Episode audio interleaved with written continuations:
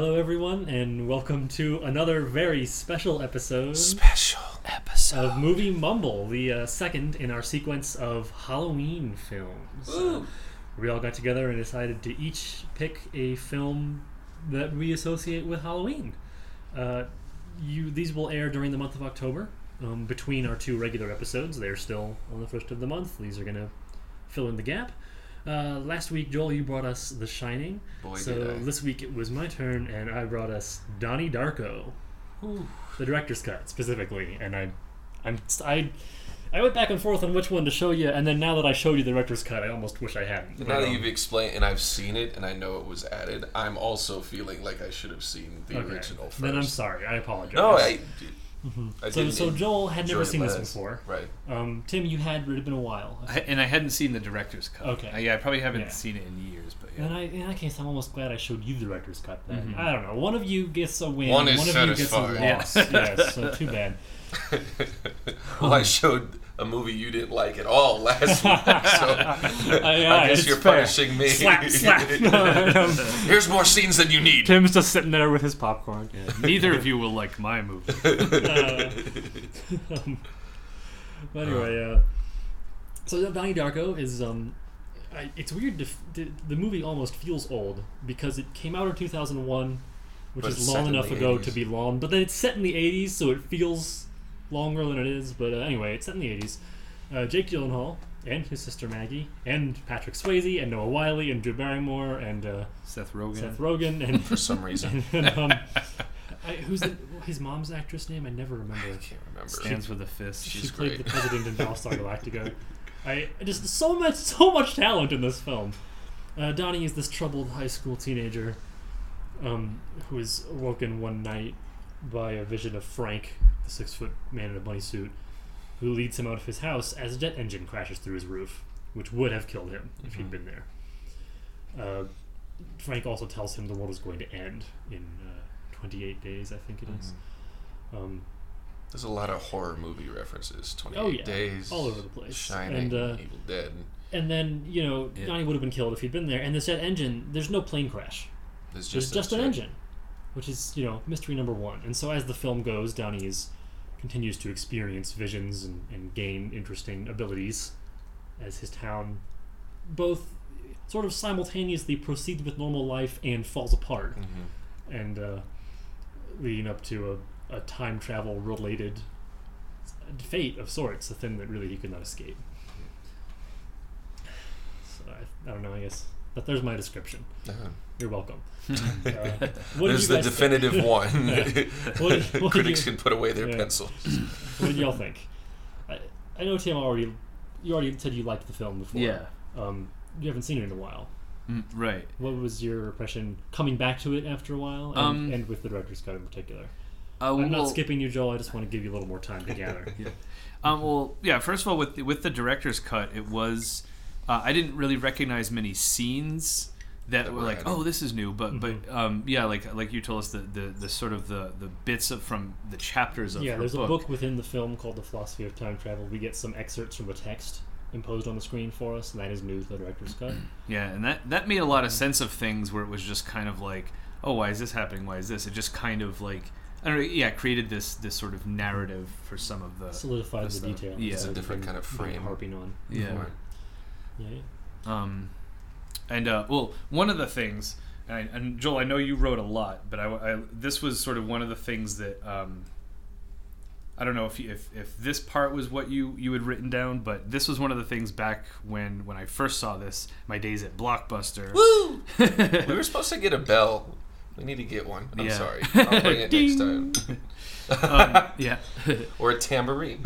um, so so you know and, and I know that there have been a lot of a lot of theories a lot of things people have noticed sort of you know Mhm. pieced together so this was one of the the first ones and this was uh, it came out in what 2000 2001 October okay yeah 2001. Right. yeah so this was this And must the, have been the jet engine through the house and the the time travel related bit where we see people in distress on a plane are the reason they greatly scaled back the release in October 2001 Mhm. because a film with plane related death is not Right. exactly the most tasteful thing to release at that time. Um, it, I don't know if it ever got a, the originally intended wide release. The advertising was way cut back too.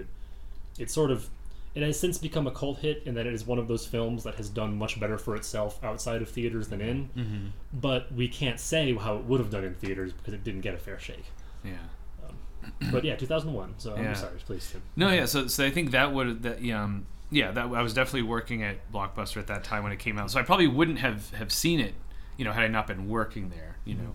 Um, and I remember, you know, this was the the the internet existed, but it wasn't. I feel like we didn't have. Our, our, our smartphones attached to our hand where it's like anytime a question comes up like okay google it imdb or you know uh, uh, wikipedia so you know i think it was a, it was a little more more fun like you had to do a bit more uh, you know theorizing or like scavenger hunting if you had a theory about something like this you know there was more um, more more work more discussion instead of you know because i you know as soon as this is done i almost feel like i'm going to go on the internet and just scour everything having to do with donnie darko to gather up the rest of that information for myself um, but i remember one of the theories we talked about at the time uh, one of the guys i worked with was telling me he was talking to some of his friends and he's like oh yeah one of my friends had this theory that it's actually based on the book of revelation from the bible Hmm. There's and a lot of religious reference in the film for sure. well, we'll get to that. so the one of the things and as a child, because I had for some reason read the book of Revelation, that was like the only book of the Bible I've It's one of the more entertaining entirely- ones. Oh, That's it's so fair, good. Yeah. it's so good. So you know, so I was kind of thinking through and right. and I'm just like great.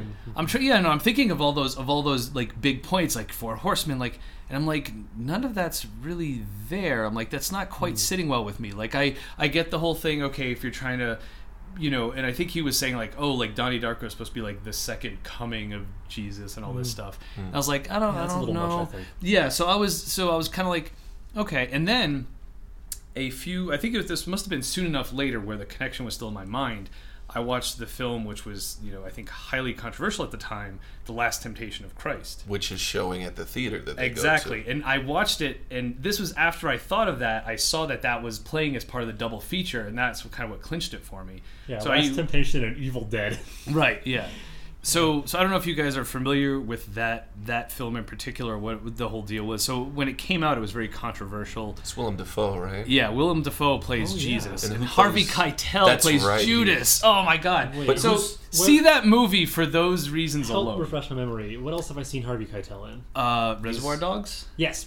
Th- okay, Mhm. thank you. I was gonna go National Treasure. like the name is tickling my brain, but okay, yeah. Um, so, so I saw so with that movie, and part of why it was controversial, you know, I had heard from people, you know, like the you know the the churches were upset about it because like, oh, in that movie, you know, Jesus marries a woman, and it's about him falling in love with a woman. I was just like, oh, so it's like this kind of love story, and it kind of painted it in this very watered down mm-hmm. kind of. It, that seems kind of lame. Like I just wasn't interested. but when I actually watched it, it's about so much more than that. What it is is it's this scene of Willem Dafoe as Jesus about to die on the cross, and this quote unquote angel comes up to him and says, "Oh, you don't you don't have to die. God says, you know, you've you've shown that you're going to make your say. You don't have to die on the cross. You can come down." So he comes down off the cross, and then just like lives his life out as a regular man mm-hmm. after that point. And he ends up like I think him and like Mary Magdalene like they do end up getting married, but that's like this small plot point is that like well if he didn't die what would have happened? Right.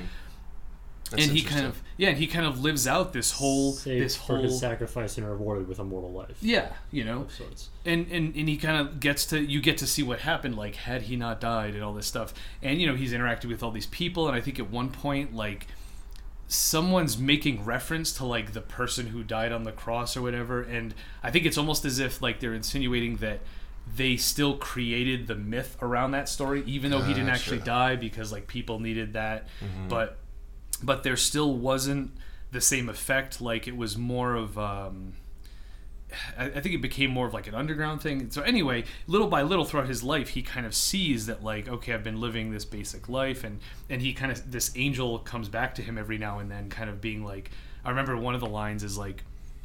He meets this other woman after you know Mary Magdalene, and like the angel kind of tells him like, oh, you know, there's there's only one woman, you know, like just saying like you know all women are the same women or one, so you know you're married to her, but feel free to be, and you know that's kind of where you get this sense of like, okay, like that, I feel like that's not cool, like That's that's, like, so like you're kind of yeah, you're kind of seeing that this isn't actually like this angel from God coming down to say like, oh, you you've proven your love, you don't have to go through all this, mm-hmm. and it finally goes to like the end of his life, he's on his deathbed and Harvey Keitel as Judas comes up to him, and he's just like, "What the hell?" He's like, you know, and and you get this sort of really cool sort of twist on that story where he's like he's like you know when this whole thing started he's like you you know you you begged me you pleaded with me you said i'm not strong enough to do this. I need you to go turn me in. Like we were best friends and you made me make this promise to you to to, to turn you in because you needed to fulfill this whole thing and you couldn't do it on your own. You weren't strong enough to turn yourself in. I had to do that for you. And then you don't even go through with it. And it's this whole thing and it goes through like they're fighting and he's like you know you were supposed to be part of this huge big thing and you abandoned it and like everyone else as a result of this is now a mess like we don't have this this thing you were supposed to start this you know this religion that was supposed to save all these people and make them feel like okay there's hope for this that and the other thing. And he's like what the hell? And it's like you know Willem Dafoe is this old man just kind of like thinking back on that like you know and basically at the end saying like no like I want you know I, I want that life back. Like I don't want to live as a normal man. I want to die to sacrifice everyone. I want everyone to be saved. And it snaps back to him back on the cross. Gotcha. and he dies. So it's a tangential reality in the same way. yeah I was, And- I was- here I was about to make a joke about Welcome to the Temptation podcast. yeah, yeah. Um, but but dang, you turned it back. No, so It's- it's- so that was the yeah. thing Yeah. is like whether it's whether in that sense whether you're saying this actually happened and then it went back in time or it was sort of all in his mind like the devil tempting him like this is what your life could be and he eventually decides like no I'm gonna die here and this is this is it um, Because that's the thing. Donnie ends up being this martyr. yeah Having died, he See, now saves that's- these other two people Yeah, from all these dying. other people whether he he would have had to or not is its own Right, but what- discussion. yeah, But yes, um, but it also allows does. the pedophile to continue to ped and the, yeah like.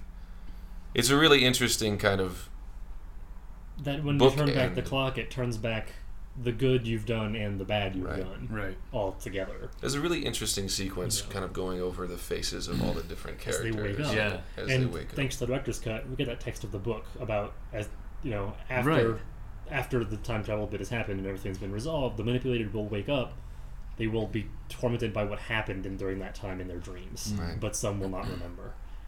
Uh, speaking of which, Patrick Swayze, in that moment, it's maybe four or five seconds of him mm-hmm. feeling Patrick the emotion, Sleazy. yeah feeling emotion as he wakes up, and there's more raw power in that four seconds of film than there is in some entire movies. Like holy shit! No, Swayze's great. he's yeah you know, I mean, he, he's great, but everyone else is great in that whole film. But we always hit that that particular moment, and I see him emoting there, and just ah, like that one, just That's the thing. Oh, like somebody incredible. as likable as Swayze, like to play that to role. play a pedophile. is- yeah uh, What's the thing? I feel like probably most pedophiles have to be likable. You know, it's like that's Welcome That's to how the they get you. podcast. uh, so we were, uh, so sorry, I had to, to sort of wrap around, wrap around before we get too deep into the film. We were talking about your impressions, Tim, and you you you watched Temptation and you watched Donnie Darko, and you were sort of felt that you were talking about the revelation. it revelation. had religious Yeah. imagery, but you felt it was less direct than your friend had thought. right. It was it was more sort of like I, I would agree with you. yeah, entirely. wanting to There's wanting to plenty kind of imagery, yeah. but I, I don't think it's a direct biblical narrative. Right. But as far as like that that narrative specifically where hey, we're going to pull you out of this situation, you get mm. to live your life, but through that journey you realize no, I should have died back at that. And then making the choice to go back and actually die at that point. Like that whole portion of and and like I said, like, you know, I've, I've definitely been accused for like, oh, you read too much into things, just you know, it's just a stupid movie, you know, whatever. But like the fact that they showed that as part of the Halloween double feature, like I think for me that kind of clinched it. Like, mm. and, and not to say that that explains every detail in the film. There's obviously a bunch of stuff built around that, but to take that narrative, but then also build science into it, which I think was also one of the cool parts. Instead of it being this religious journey, it's like a scientific journey. Right. The artifact is made of metal. It's used to travel. Water is the barrier element. Yeah. The other thing mm. that has a weird parallel is Evil Dead, because we Yeah. see that Evil mm-hmm. Dead is playing, but Evil Dead One and Two have this weird continuity, because there's they they're both canonical, but to a certain point with what came after. Because two is the beginning of the comedy series of, well, not comedy, but the beginning of the the sort of lighthearted Ash Slaughter's Right, it, armies it's of it's more madcap and army of darkness, Yeah. etc. Yeah. Right. Whereas the first one's a little more Just straight just straightforward horror. Yeah, and it's it they're pretty parallel stories, Mhm. but different tangents, if, Mm-hmm. if we're going to use the same metaphor. So it, I think it's interesting that the director included that film as well as some a franchise with this kind of continuity in question. Mm-hmm. And Bruce Campbell has talked about the idea that the continuity of the two films work if you watch the first one to a certain point, and then he hits his head, and then Evil Dead Two happens. Ha! Oh, okay. So it's like this really interesting meta referential horror element thing. I think that's really I cool. like it. And I, I wouldn't have thought that without the Last Testament or uh, Last Temptation. Temptation. So then, if I could just step back for a moment, and ask Tim what you thought. What did you think, Joel? First time watcher. It, it took me a while to get into this film. Yeah. And it's because I wasn't sure if it wanted to make love to John Hughes' films or if it wanted to parody them or. Because with the time lapse and the, the, the graininess of the film and the kind of American suburbia setting and then the, the kind of high school tropes, all those things, it was tr- trying to get me to a John Hughesy place. And then like I, I said it audibly to you guys when we get the vision of, Of it's this the water and the lockers and well yeah and it's almost this dystopic it reminded me of brazil um, uh, terry gilliam's film. And he has these massive visions of these very surreal things. And i, I said well there, there's my end of this film. I'm now on board. Yeah. because it, it was taking And I don't blame you because I I am of the opinion or feeling that that film has a very lengthy prologue, and then our opening credits of sorts is that montage as Johnny arrives at school for the first day. Because if we go watch that again, that takes time to point us at every major player in the plot. Mm-hmm. The bully kid, and Seth Rogen, Mrs. Farmer, Patrick Swayze, Noah Wyle, etc. It, it walks us through what looks on the surface like, oh, here are a bunch of people. They're at this high school. It's the day's beginning. But it takes the time to swing by the faces of every major player in the plot. Mm-hmm. It's kind that's of an our opening credits, for right? sure. That's our overture, and we don't get there until I, I don't know, what, fifteen minutes in, yeah maybe not that long, maybe ten. But it's the film has begun before we even see that. Yeah. It sort of begins before it begins.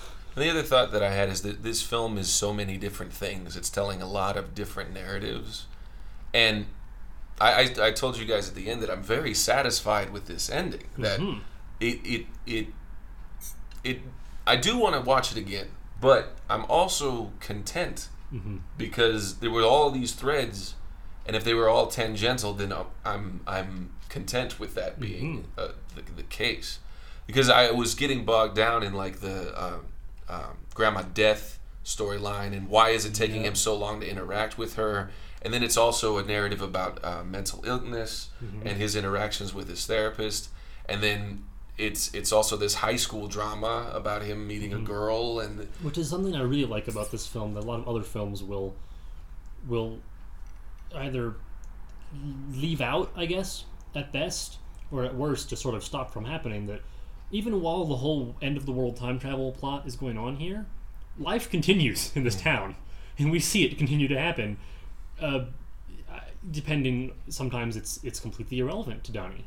I mean, maybe that's part of the discussion, but you know, other other films, if they were busy telling this world-ending narrative, they wouldn't bother to tell us, you know, the narrative about his younger sister's dance team right. or whatever else was going on. And that was a very interestingly shot Yeah. segment of the film because it's Ooh, juxtaposed yeah. with him setting And and before that, he's at fire- at the mirror Oh yeah, with um, they do a back and forth Frank. juxtaposed shot with Frank at the mirror, Yeah. and I think it's the PTA meeting. Yes, Yeah. yes, he's at the mirror, Right. and the, the PTA meeting is going on. hmm so it, it's and I- for it having so many different subplots and things and kind of leaving loose ends with the ending, I feel like those loose ends are tidied up. Yeah. At least in my head, I, I because they're sort of they were results of the events that happened. So when the ending goes back, those events didn't happen anymore. The loose ends are no longer there. Yeah, it, it, it's it, it's satisfying, which I don't think I've heard this film described as before. Hmm.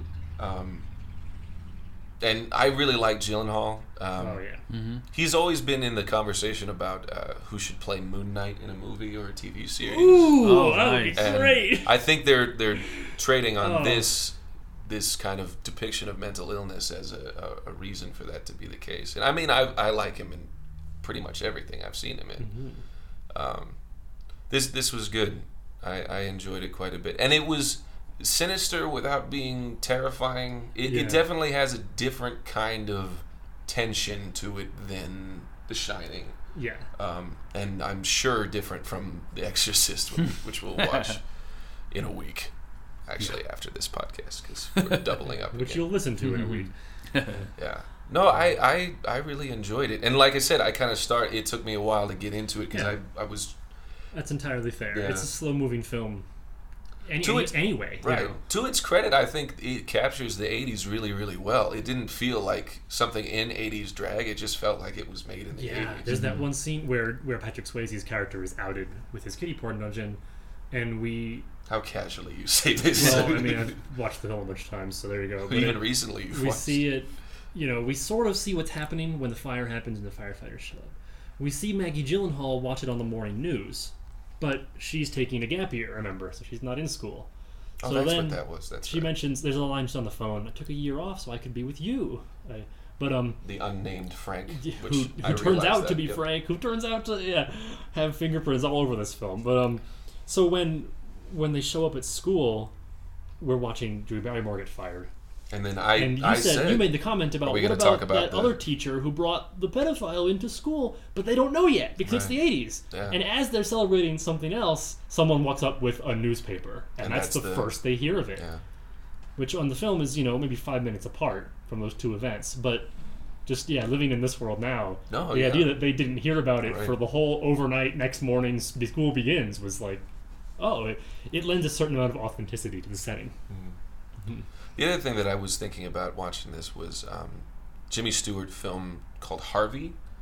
Um, it's about it, he also has a six foot bunny rabbit that he's hallucinating, but it's it's much because it's Jimmy Stewart. It's less sinister. It's Yeah. like it's just his friend and he's interacting with the world. would you so would you say that if you mix harvey and donnie darko you get wilfred probably something like that.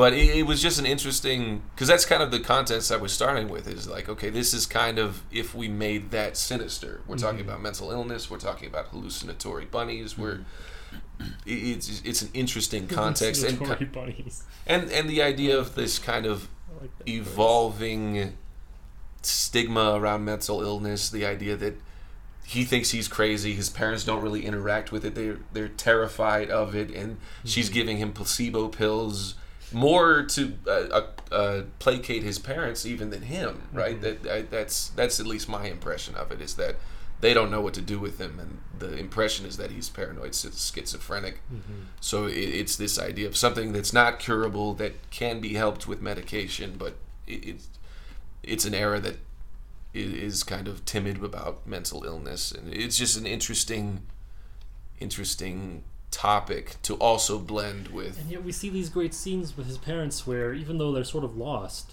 they still love him so very No, much that's that's great. They Yeah. really capture that like middle America Oh, yeah. suburban bullshit. That scene you talked about where the, the teacher, the therapist, is telling the parents that she's going to increase his medication, Mm-hmm. and and his mom sort of smiles Yeah, of all things. she's comforted. and says, "Okay." But I see. I feel like her smile is a facade, and as the conversation goes on, it slips a little. but That's it's fair. like, what else can I do but smile and say, "We'll keep trying to help my son Right. because he's my son." You know, like it's sort of a.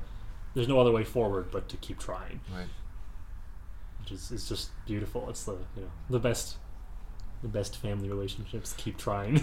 I have to say, speak like this idea of the middle America suburbia thing. Mm-hmm. One thing that movies always frustrated me as a kid that this does is it lets the kids have the last word in an argument with their parents, Ha. which is bullshit Yeah. and never happened in my life. To this day, still doesn't happen. well, see, it happens with Donnie and his mom, but I think it it she lets it go for two reasons. Partly because of all the mental illness stuff going on, and she's like trying to take a more calm approach Mm-hmm. and not be aggressive to him. A and then B, he does wait till his door is shut, which is.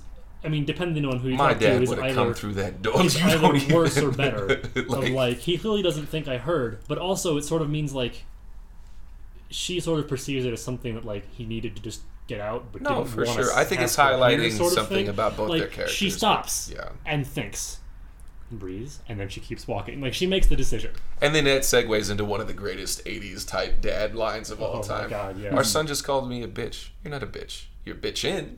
That was great. Like that guy is so proto Oh, '80s dad. Like dad. that was that was great. That whole conversation with him and Donnie too about like all these people full of shit. Yeah. They're gonna be scared of you when Because you don't line up, fall in line with their bullshit. But fuck them. like, As like, he's drinking his whiskey or iced tea. you can't tell. It's early morning. It's a pretty big glass. But, he like, had a lot of shit go. He had a jet engine fall through his house. Oh, yeah. It's like he needs that drink. I think. Yeah. It's uh-huh. great. So yeah, you took a lot of notes this time, Joel. I so when we started podcasting, I was gonna try to take notes throughout the films we watched, mm-hmm. and it's come and gone with me as we as we've done because some films I'm able to take notes and watch at the same time, and some films I just have to put the paper down and just watch Yeah. the movie. Um, so I, I do it for some films, not for others. I didn't do it for this one because I've seen it a billion times, Yeah. but uh, just to sort of add some some history to note taking Yeah, in no, this for podcast. sure. But you, yeah, you have. Is that It's just whole one page. Just the one page. Well, no, it's two pages. back, You it's got not- two pages going That's on all there. right. So I, I mean, I, it, I find it helps me kind of actively watch, especially Mm-hmm. with this. Koyaanisqatsi, it wouldn't have helped much, but I think I did take some notes for that one. Um, so one thing I had noticed was there's two, two moments in the film where the camera shifts its perspective. The idea of when he get the, when they leave Yes. the school bus and they're leaving from the emergency exit in the, back of the Mm-hmm. bus. the camera is turned uh, horizontally, Mm-hmm. and it as he gets out of that doorway, it kind of shifts. I thought that was really interesting, and I wrote it down because I thought it might come back, and it does to a certain extent. We see as Donnie's At the Halloween party. at the Halloween Mm-hmm. party, it shifts to that same angle and then flips all the way around mm-hmm.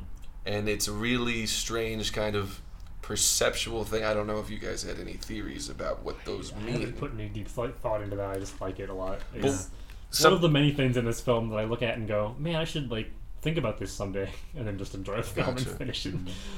Because for me, it was like it's a very interesting opening for a movie. Mm. For him to discover he's on this windy mountain road, falling He asleep in up, the middle of right, the road, in the middle of the road, and he knows he seems how to get unconcerned. right. He seemed like this is not new Yeah. shit. Yep. But he also there's kind of a throwaway line about him waking up further and further from home. Every time I wake up further from my house. But the next time we see him wake up in a strange place, It's it's, the golf the golf course. course, which is I would assume closer to his home.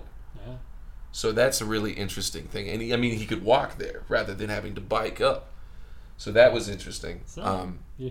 So go off the course. Sleep golfing. right, but then right after that, you kind of get this shift into like this '80s suburban thing. It's it's it's almost a reframing of the film. And then when he gets off of the school bus, I almost feel like that camera move is telling you to adjust. This is where you are. This is Yes. an '80s high school Here's the frame of reference. We are waking up. We're laying sideways Mm-hmm. underneath the back of the bus, Right. and we stand up and So vision goes straight. But I'm not sure what. I mean, the, the other one seems to indicate it's getting closer and closer to that rift in Yeah. time, that rift in perception. There is another small moment when he when Frank first talks to him and he leaves his house sleepwalking. He- Oh, it's the, the chandelier? the door. We look up to the chandelier and look back down. And he just as the door out. clicks shut, Yeah. and he slipped away without us noticing. I, li- I despite like his slow, move a lot too. lumbering sleepwalk. yeah, hmm That's, that was really interesting. Um, I have some other stuff.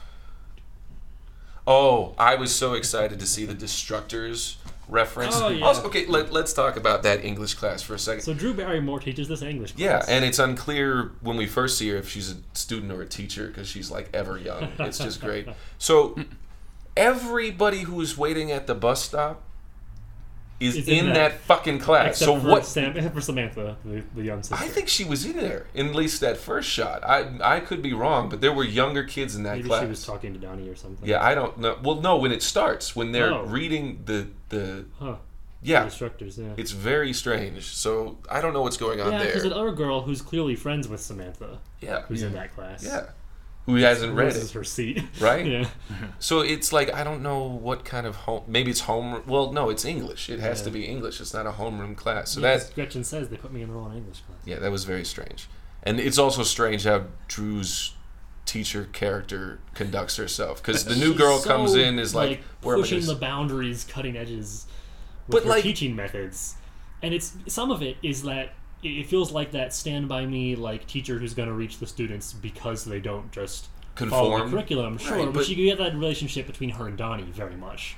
She talk, likes that he pushes the boundaries about the books they talk Right. about. She talks to him about his imaginary friend, etc. But then, yes, then there's stuff like the thing with Gretchen that's a little bit uncomfortable. And that's the thing. Like I, it's almost quaint to think about the reading material that she's having because those are cl- that's just part of the curriculum. Down That's, and uh, the Destructors. Yeah, that's- two things we see during. I film. read the Destructors in elementary school. Like Wow. that's how f- long ago it was. Like, so it, it's almost quaint to see that. Um, what was I talking? Just the Destructors as a story is something that's so iconic, has always stuck with me as this idea of destruction being creation, Mm-hmm.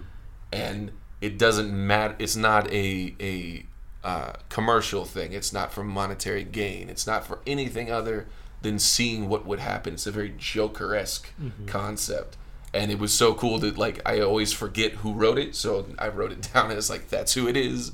It's this great Graham. short story. I and it's an interesting kind of metaphor for the the because the the movie because what's being destroyed is almost time, like the idea of this one directional concept of that time. this there's this side split off timeline universe that was created by this jet engine sequence right. that is through that destruction that end of the world this it creates this entirely separate sequence of events Right. that would never have existed And the without i- the destruction The idea is it's not malicious either. It's Mm-hmm. kind of like this. It, it's you get the sense that the film's trying to get you to think that it's Donnie's mental illness or it's this time traveling sinister force in Frank that's kind of manipulating these Wake things towards a, a dark place.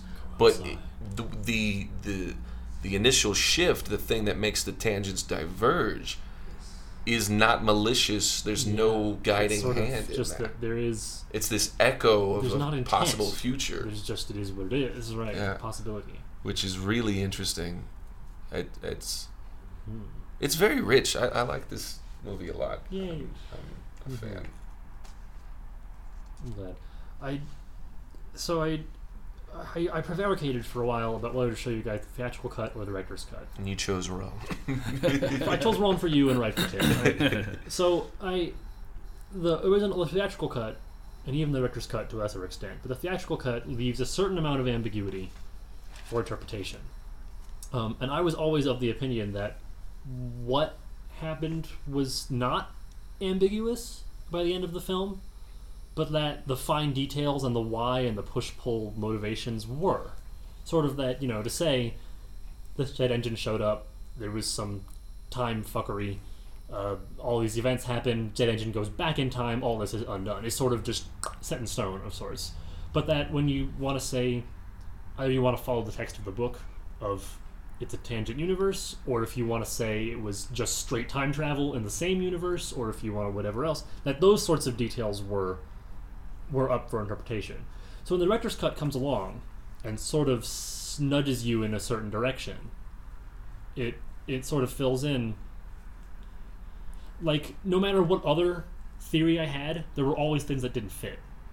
So then when the director's cut nudges you, it's nudging you towards one in which they all fit. I just it felt comfortable to me. I think this is definitely a case of a director's cut that's, you know, good.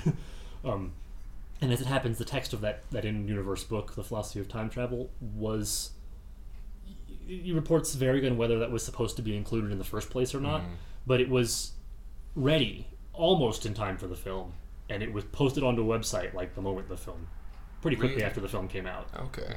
So you Or had it was kind of publicly available by the made publicly available by the director. Might not have been a website because it was clearly a part of his original intent. And I, like I said, I don't know whether it was supposed to be in the film or not, or just wasn't ready. Mm. But um, so it, it sort of solidifies things. But it has certainly created a lot of frustration.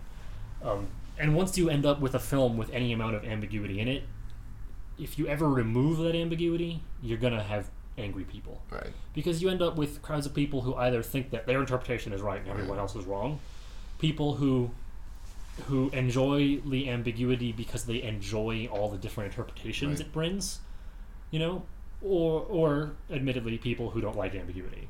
So when you remove the ambiguity, you've pleased that third group and pretty much made angry the other two, off.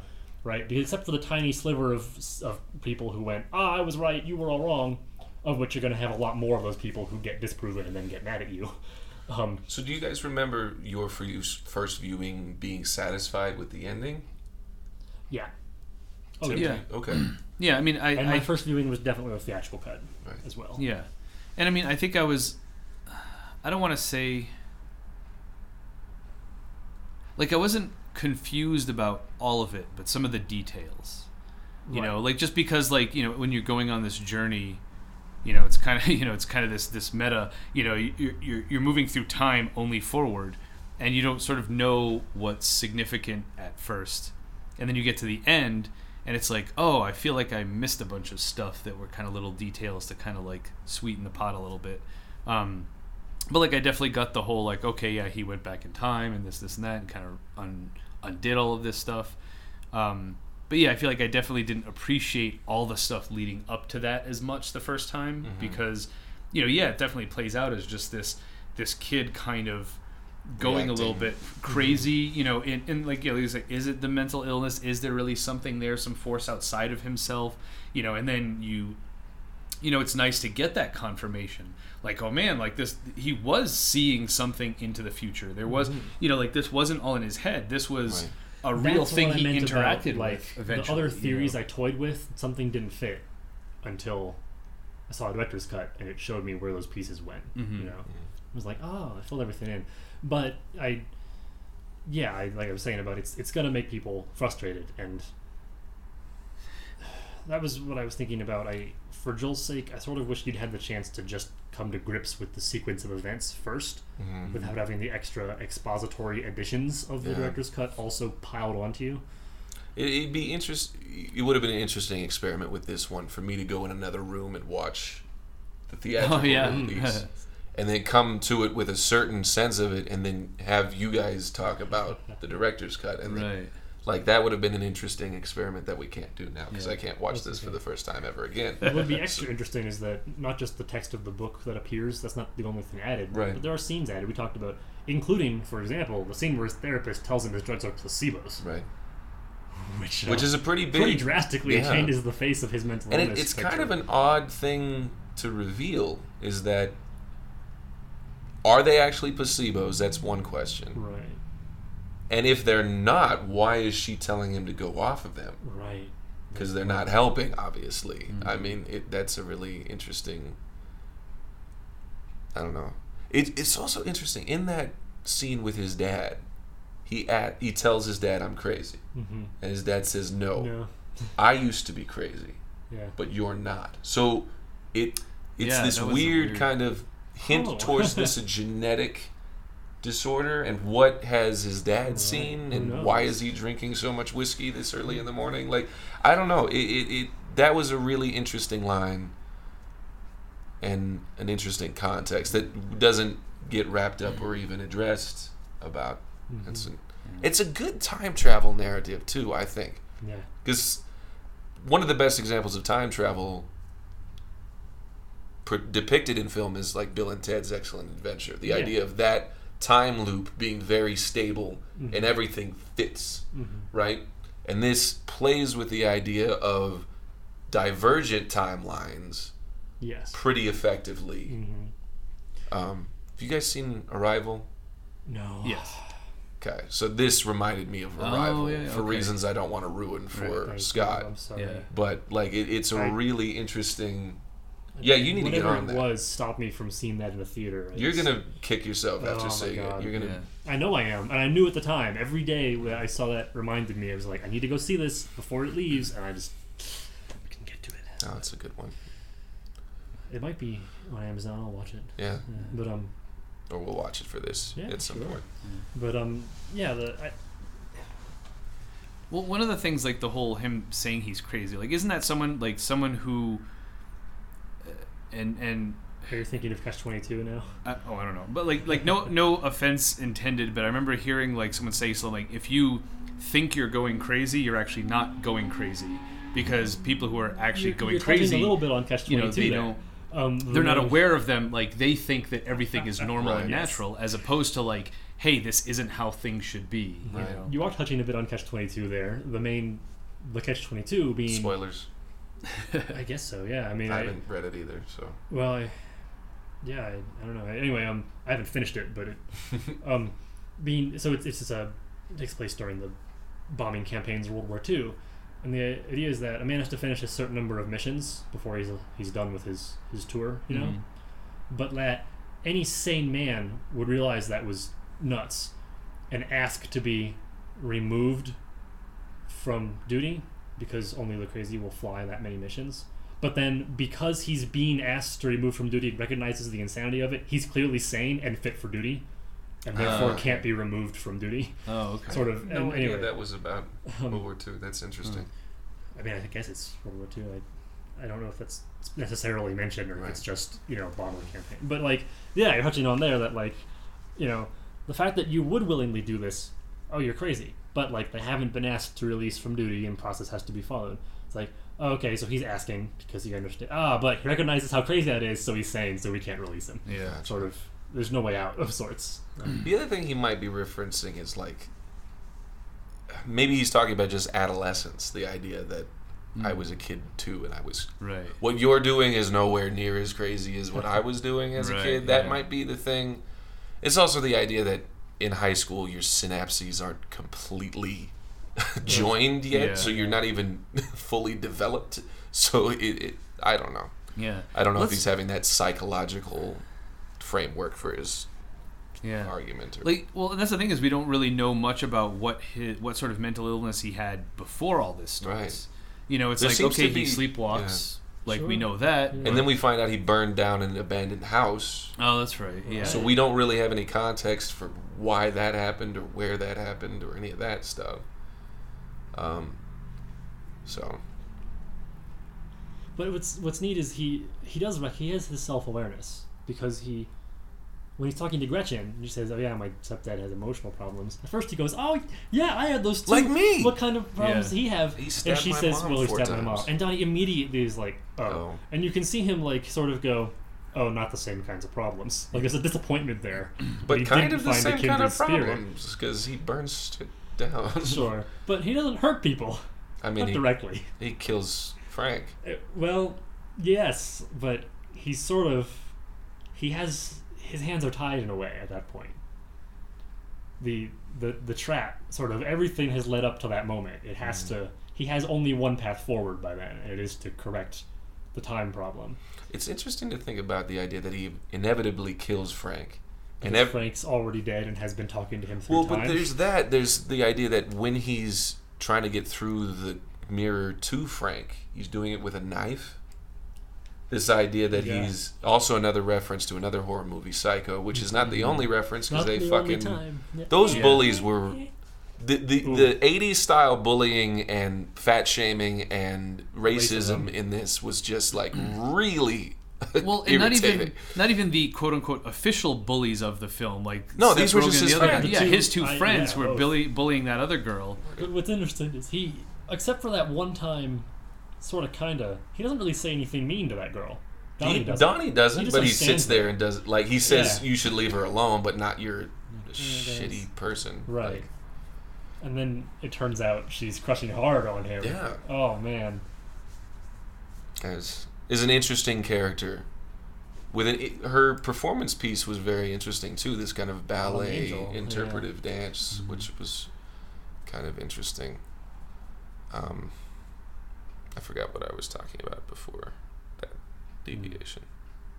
Frank and the knife in the mirror.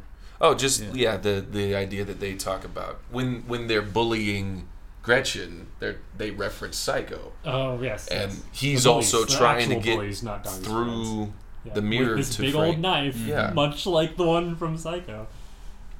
So Clunk, clunk. yeah. And I love the way it, it sort of lays the pieces out in front of you. Like any good time travel story, the eh, there are things there at the beginning that all come together at the end. I he's biking to biking home in the opening sequence. This red Firebird drives past him, which turns out to be the car that Frank is mm-hmm. driving, alive Frank. Right. And then who the hell is alive, Frank? It's this boyfriend that Maggie's Gyllenhaal's character's been talking about the whole time, but Who we've never heard his- seen. or heard his name. who only gets named right before he arrives in scene, Right. and it's all sort of comes, all the pieces slot into place. They've been there the whole time, Yeah. and they all come together. A couple times we see the light, like when he's doing the knife thing. It appears on Frank's bunny mask's right eye, Mhm. and we're kind of like. After that happens the second or third time, you might wonder why. And then in the theater, Frank takes off his suit, Yeah. and his eye is all messed up. Yeah. Oh man, it's great. It is. What happened? Why are you wearing a stupid bunny suit? Why are you wearing that stupid human suit? Ooh, that's great. That's really good. Mm-hmm. So the something that the sort of the official narrative in the book deals with, but which I'm not going to touch on that in that detail yet. I want to point out Gretchen and Frank die Right. at the same time, and they are the, In the two book central. In the not not the Donnie Darko. There is no book of Donnie Darko as far as I know. I mean the book in the film, the philosophy of time Oh, travel okay. book. Gotcha. Um, they die at the same time, right there. You know, she gets run over, and then bang. Um, and they play the two central roles in shepherding Donnie forward Mm. to to this whole time travel correction of fate.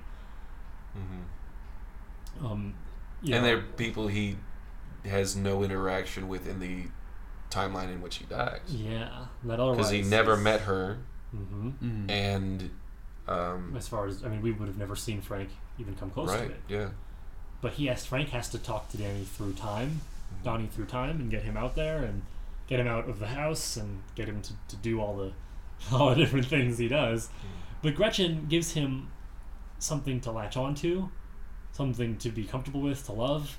But she also sort of isolates him. You know, like they go to the theater together, and it's empty, and she falls asleep, and Frank appears and says, Right. "Burn it to the ground," and it gives him the opportunity. right. So the two of them together, you know, create this. They, they facilitate a lot of what he does. So I wanted to say one of the clunky bits of this is when he is w- walking to tell her that school's been closed, Mm-hmm. and they're walking, and it's this like what, what did I term it?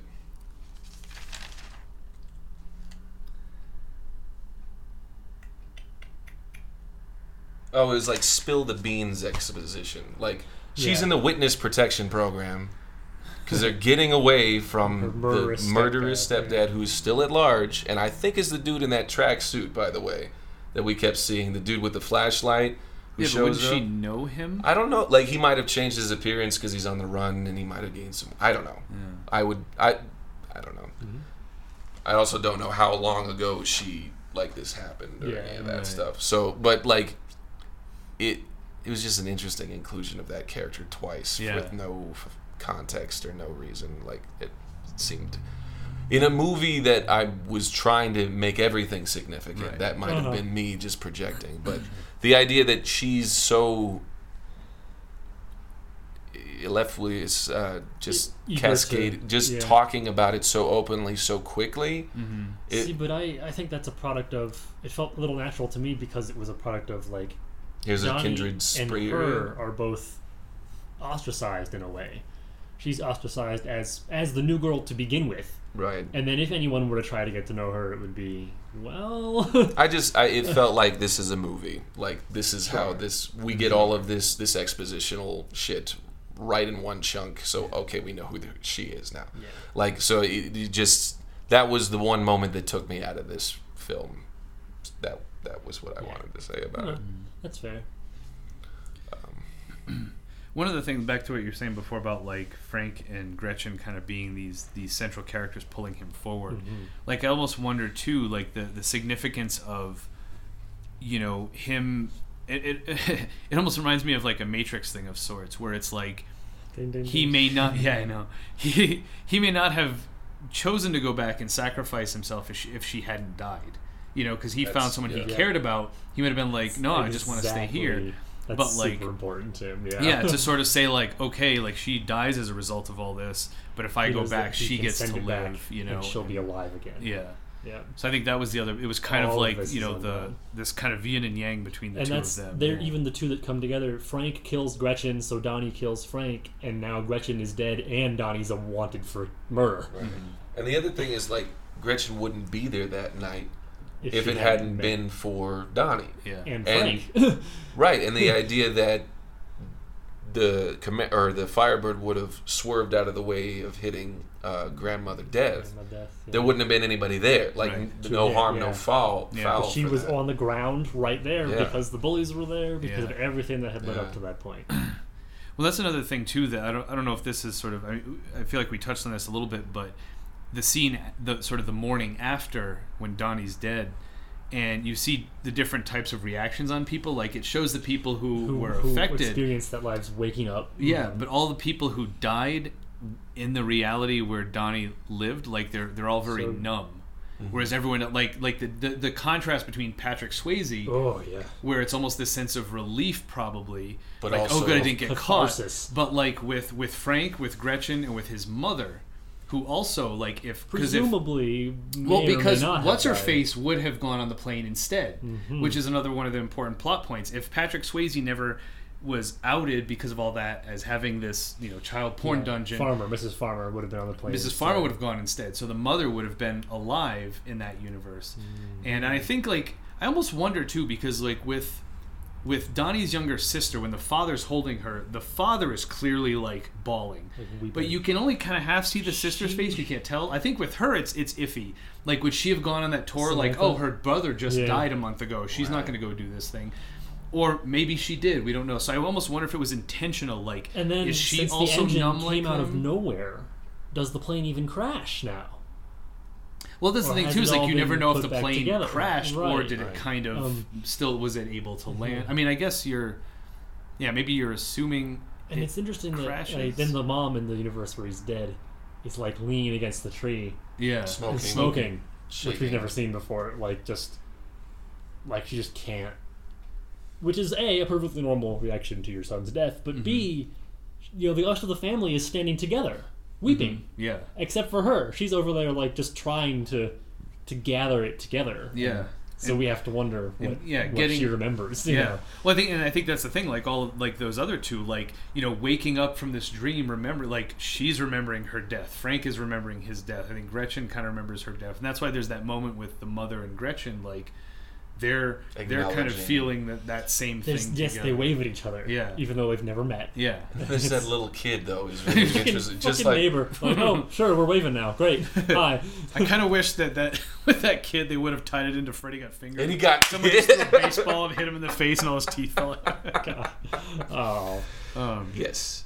But but yeah, that was that was something that I thought was a New really cool, really cool contrast that they did. Like the, the the yeah those those people's reactions, like the people who yes things turned out differently, but like for the ones specifically who who are now alive as a result of it. And uh, hmm um, It, also, I'll mention. So, if we want to step into the the sort of official info that we've been given Mhm. outside of the film, as well as the text of that book, Philosophy of Time yeah. Travel. Well, I also want to know about some of the other theories people have had before that. Because I know you talked about a bunch of Sure. it when it was more ambiguous. I haven't heard any of them because, like I said, Okay. mine was pretty close to what it turned out to be Mhm. because I thought there wasn't. I thought the ambiguity was in the details, not in the big picture. Yeah.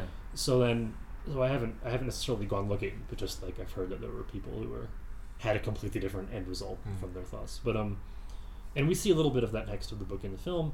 There's the manipulated dead and the manipulated living, Mhm. and the receiver, the living receiver. hmm That Donnie is the living receiver, whose job is to return the artifact to correct this this issue with time, hmm and that the manipulated living and manipulated dead are there to push him on to that course of action. That they have a trap like Frank and Gretchen did of you have no choice now, but you must do this. You know, hmm the manipulated dead are mentioned as being very powerful, massively powerful, and as being anyone who dies in that that universe. Right. So the mother. So Frank, Gretchen, obviously, Frank, Gretchen, yeah. obviously. Those are the only two listed that I've seen As in, the in fan websites and official text and whatnot. Mhm. That is Frank and Gretchen Yeah. are the two manipulated dead. because they're and and we see some of that. Gretchen doesn't explore most of her power as a manipulated dead. It's more subtle, like I said. She she gets him alone, gives him the opportunity, sort of things. But Frank travels through time to Right. continuously manipulate Donnie. He says that line, "I can do whatever I want." You know. It, So that's but, interesting. That but I would want to away- point out that his mom is not listed as one, and Samantha is not either. Mm-hmm. I would, though maybe they are. I would love to talk about that though, because yeah. yeah. they're in a plane crash. Like Right. the engine gets ripped off. Like, did they not die before everything collapsed and went back? Were they still, you know, hurtling towards the ground and still alive, and therefore they didn't end up dead to to gain that power as manipulated dead? Like, was it in really down to the second like that? Or Yeah. or what? Like, I'd, I'd love to, I mean, and, to and- walk through that. yeah. If you, if you have any more theories there. Well, and, and, and I mean that's the thing is like I I mean, and, and not that I not not to try to be the type of person who's like, well, this is my theory, so No, this must have been a flaw in the movie. But No, please. but I feel like that whole progression of him outing Patrick Swayze, which leads to his case, which leads to Mrs. Fishnet, which Mm-hmm. leads to the mother going, like if none of that would have happened. Like the so yeah, kind of like I just said earlier, like the mother would have still been alive Mm-hmm. if none of that had happened. So it's kind of weird. I mean, maybe And it's because it's not she's through all over the film, too. action She's got a lot of Donnie. a lot of she's got a, all over the film, but not with Donnie. She's all over it with everyone else. Yeah. with the principal and the other teacher and the dance team, and so I like yeah, she could be putting out the same sort of manipulation that Gretchen is, but not surrounding Donnie, but surrounding the town. Yeah. So I guess that would be what we would have to look at is like in the, through the course of the film, if she's if she is one and she's supposed to be pushing Donnie towards this this end result, like what is she doing to create that scenario? hmm Um, And that was something I was catching with my second frequent second rewatch here after my my successive frequent rewatch. I guess was Mhm. that again just that there were all these little things like the bullies. Like the bullies are, all, are already assholes, so he, you know, threatens Donnie in the bathroom, which like gets Donnie all riled up, and Gretchen like sees him hurt when they're in science class together. that was another thing. Wasn't that like later on and she had seen She- him? yeah, so was she that even an element of like time later. travel? I was wondering. Like, did that happen out of sequence or something? Yeah, because you see that fleck of blood several different times as time has gone on, and Yeah, then we that see, scar from the yeah. knife cut, Yeah. the switchblade. and Wait, then he's got a steak knife against his At the throat at the Halloween. end. Yeah. So is is it possible that the that Roberta Sparrow's also one? Because what if the bull, So- if he had never shown up at her house, would the bullies have killed her as part of that whole the damagers thing they were trying The to part recreate? of my I, everything that I was Destructors, yeah. thinking fits in really well with the the official narrative, if you will. Mhm. Except that, and in, in the text of the book, we hear about living receivers through history, other living receivers, and the ones that get mentioned, they die, again from an object that seemingly appears out of thin air. Mhm. Because that's them returning the artifact and closing the loop. But apparently, the idea is that Sparrow is a living receiver who survived, which is a why she wrote the book and b why she's kind of crazy. Right. Um, Is I that what she's looking for? of in the the mail? impression that that the receiver has to die, which wasn't ever stated anywhere. I just assumed because we Mhm. get told about some who die, and therefore that she can't be a receiver. But the more I think about it, the more I like that idea that she was one herself. Because if Donnie had lived, and I, he sort of could have, he was there in his bed, laughing, laugh crying. Mhm. He could have got up and ran out the door if he really tried, you know. Mhm. But then wouldn't all that But- other stuff have happened? Like that was the whole point is that Well, he because he I- didn't die. that comes back to his conversation with Noah Wyle about because you can see that path, now you have the freedom to change it. But Donnie didn't agree with him. Mhm. So, so maybe you're right. Maybe Donnie thought if he lives, this must happen. Right. But Noah Wyle, if he'd been a receiver, would have got out of bed anyway and been like, "Nope, I can now that I can see that future coming, I can take action to alter it." Um, Right. or maybe that was Donnie taking action to alter it by choosing to stay and die. Yeah. I don't know. But um, but yeah, so there is the idea that Sparrow is a living receiver from before. And that's what motivated her to, to you know quit being a nun and quit the church and write a science book Right. and come teach science. Um, Now, at any point, do they sort of point out, like, sort Anything of place her, yeah, her? place her in sort of any sort of si- historical no, significance? not of- that I know of. So it's just kind of this vague reference that you know. Um, Well, the other, so when you talk about returning the object, is that the person The or is jet it the, the, artifact. Because it's The So- made of metal. The artifact has to be metal to travel through time. So I feel like water- she's waiting for the artifact to arrive in the mail. Is that Maybe. the impression I everybody don't else is getting? Maybe So- that was where her artifact came, and that's why she keeps checking her mail. But but but the idea of like returning the artifact, why does why does he have to be there for that? So because go the into sky's going to open detail- and rip the jet off. Yes, so that's off. in my opinion, that's the my one problem with the film that wasn't communicated clearly enough. Um, Mm-hmm. is so the jet engine, the, the tangent universe, the second one that we're in, in which we we watched the film. Mhm. There's a jet engine. It doesn't come from anywhere, and time has been corrupted. It's had a problem. That's Mhm. what Donnie has to correct because otherwise it's going to collapse and oblivion Yeah. will happen because time's going to going to fall apart. And the reason time's having a problem that that jet engine doesn't come from this tangent universe. It comes from the other universe, or not. It's like an extra, like a like a duplicate of sorts. It Yeah. doesn't belong. I don't So imagine that that the serial numbers were actually burned off. Returned through time to where it belongs, and everything will be stabilized again. Um, but it doesn't. But it's it's a different jet engine that's on that jet that goes back in time. Like it's not. uh, I mean, unless they took that jet engine and put it on a different jet.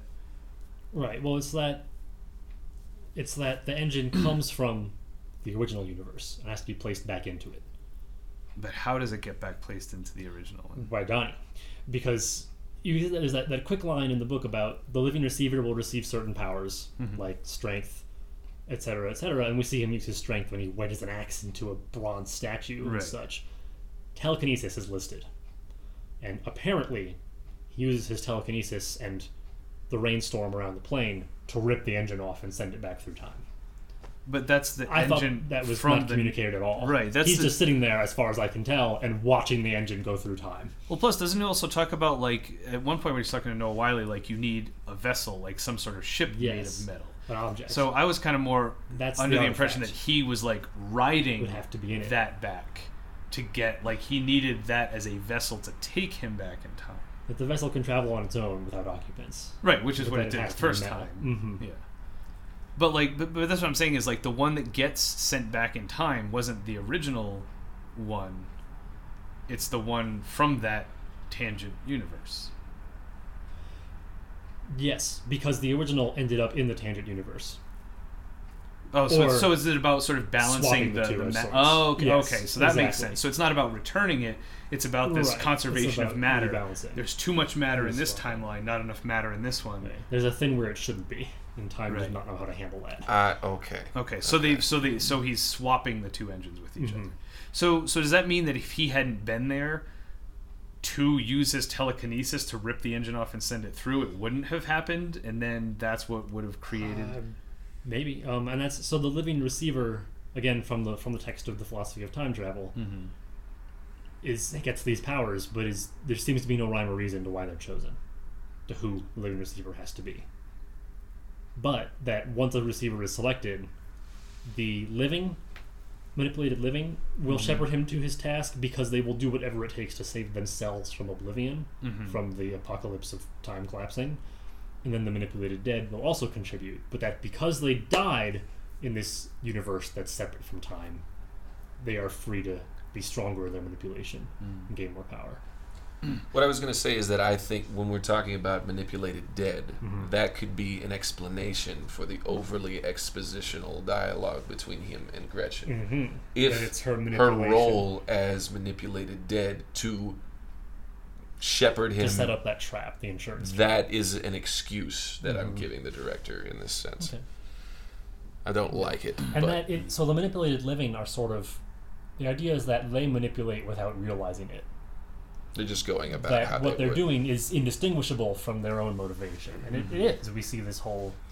I mean, yeah, we see Mrs. Farmer be a dick, and we see, uh, Mhm. you know, Drew Barrymore be a weird teacher, and it all seems fairly natural. Drew Barrymore's the one who gives him cellar door, remember? Mhm. Um, and under the under the you know excuse of it being a beautiful phrase in English, which seems fairly natural. Whereas the manipulated dead are more intentionally sorry, more more intentionally and by choice, pushing him towards what they know is going know has to happen. So, so that, that you bring up another the whole cellar door thing. Is that the only significance of that? Is oh the cellar That door and that's him where in he that goes location. so that Gretchen can get run over. Uh, Yeah, yeah. As that- far as I can tell, it it? is. Yeah. Huh. I so I, I guess I That's wasn't necessarily clear to listeners that I I started talking there about the intended narrative that we get from the the published text of the philosophy of time travel, and from the the sort of natural gathering together of events on on any number of websites or locations or what have you. Yeah. Um, So th- that's another. If, if But- we go, I'm sorry, Joel. I, I, want to say though, you guys pieced almost all of that together on your own, um, except for sort of the bit about returning, swapping the dead engine to balance the universes. You know, the rest of it you all put together pretty easily, which is what I was saying before about. I felt like that was easy enough to pick up, and that it was the details about the engine and the why yeah. that were filled in by the director's cut. Um, And so that's- I'm sorry, please. No, please- that's okay. I'm just again, I'm curious what I would have had as an impression watching Mhm. it without that kind of guiding hand. Mhm. But that that brings up an interesting conversation about the idea of extracurricular narrative, the idea that the film on its own is not complete in a certain sense Mhm. And even or then I- successful to a certain extent because you have to go out and search for these other things to make it better. It's Mhm. that's an interesting commentary and like as a consumer of narrative and somebody who has continuity issues like wants to know everything. Yeah. I'm not disinclined to go out and search for this But then third I, source. I would point out, like I said, I don't know how much of the director's cut was supposed to just be the film release. well, that's in what I'm first place. I think b- d- death of the author though Right, is what I'm saying yeah. is that it doesn't matter if it was intended. The idea is that film that came out of it mm-hmm. would have was. was and- incomplete if Mhm. we're thinking about the director's cut as the complete narrative. Mhm. What was released has to stand on its own two feet, Mhm. and I that's an interesting conversation since we're so intimately related with or acquainted with every stage of development of film now, and the And idea especially that when it comes to film, that there are so many things out of the author's power. The the juggernaut moving along. Like if at the end he didn't have time to fit in the text of the book, or to whatever else. You know, he can't exactly go back to the studio and say, "We need to delay this release by another month so I can finish the film." There are so many other things at play: movies and forces and release dates and actors and contracts. And they're just like, no, film's coming out. right. like ready or not, you know, here it comes. It's just an interesting.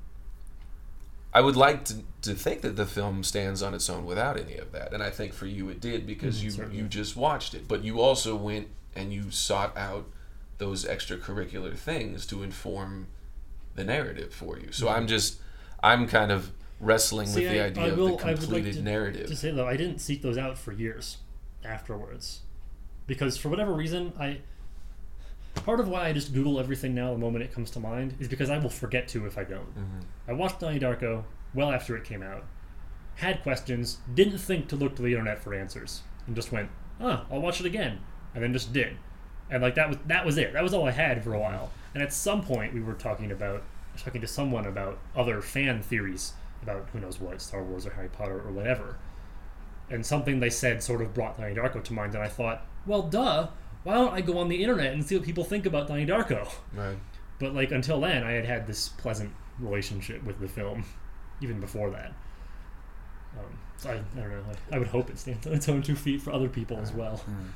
That that makes me think of another question: Is that does a film that encourages you to rewatch it work on its own as narrative, or is the desired effect in the second watching, and Mhm. then you have this Mhm. arc, You have to watch it twice to have watched it at all, right? sort of thing. And at a certain extent, can you break a film in doing that? By watching having it once watched and it then to leaving. the point where you're not answering questions you had previous or you're not forgetting details from the last time you watched it Yeah.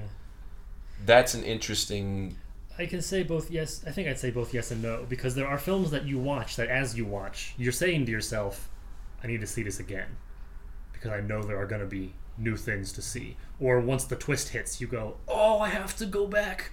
Oh, like you're sort of incentivized. You know, mm-hmm. you're it's it's very clearly communicated to you that there is more to get. But there are other films that end up with that same kind of the second watching is the first watching, but that they don't communicate very well mm-hmm. that it's very easy for a lot of people to just watch once and go, "That was dumb," and then leave. right Um, and some films, I mean, obviously the experience is subjective, so some films communicate that more clearly than others. Some people are will pick up on it more easily than others. But uh, I, I would argue that yeah, although there are some ways you can guard against it, you can never truly guard against it completely. Because, like, when you watch The Usual Suspects, I mean, that whole film is constructed around its ending plot twist. Right. So, of course, as soon as that happens, anyone watching is going to go, like, oh, well, now I have to watch it again. Right. Crud, you know.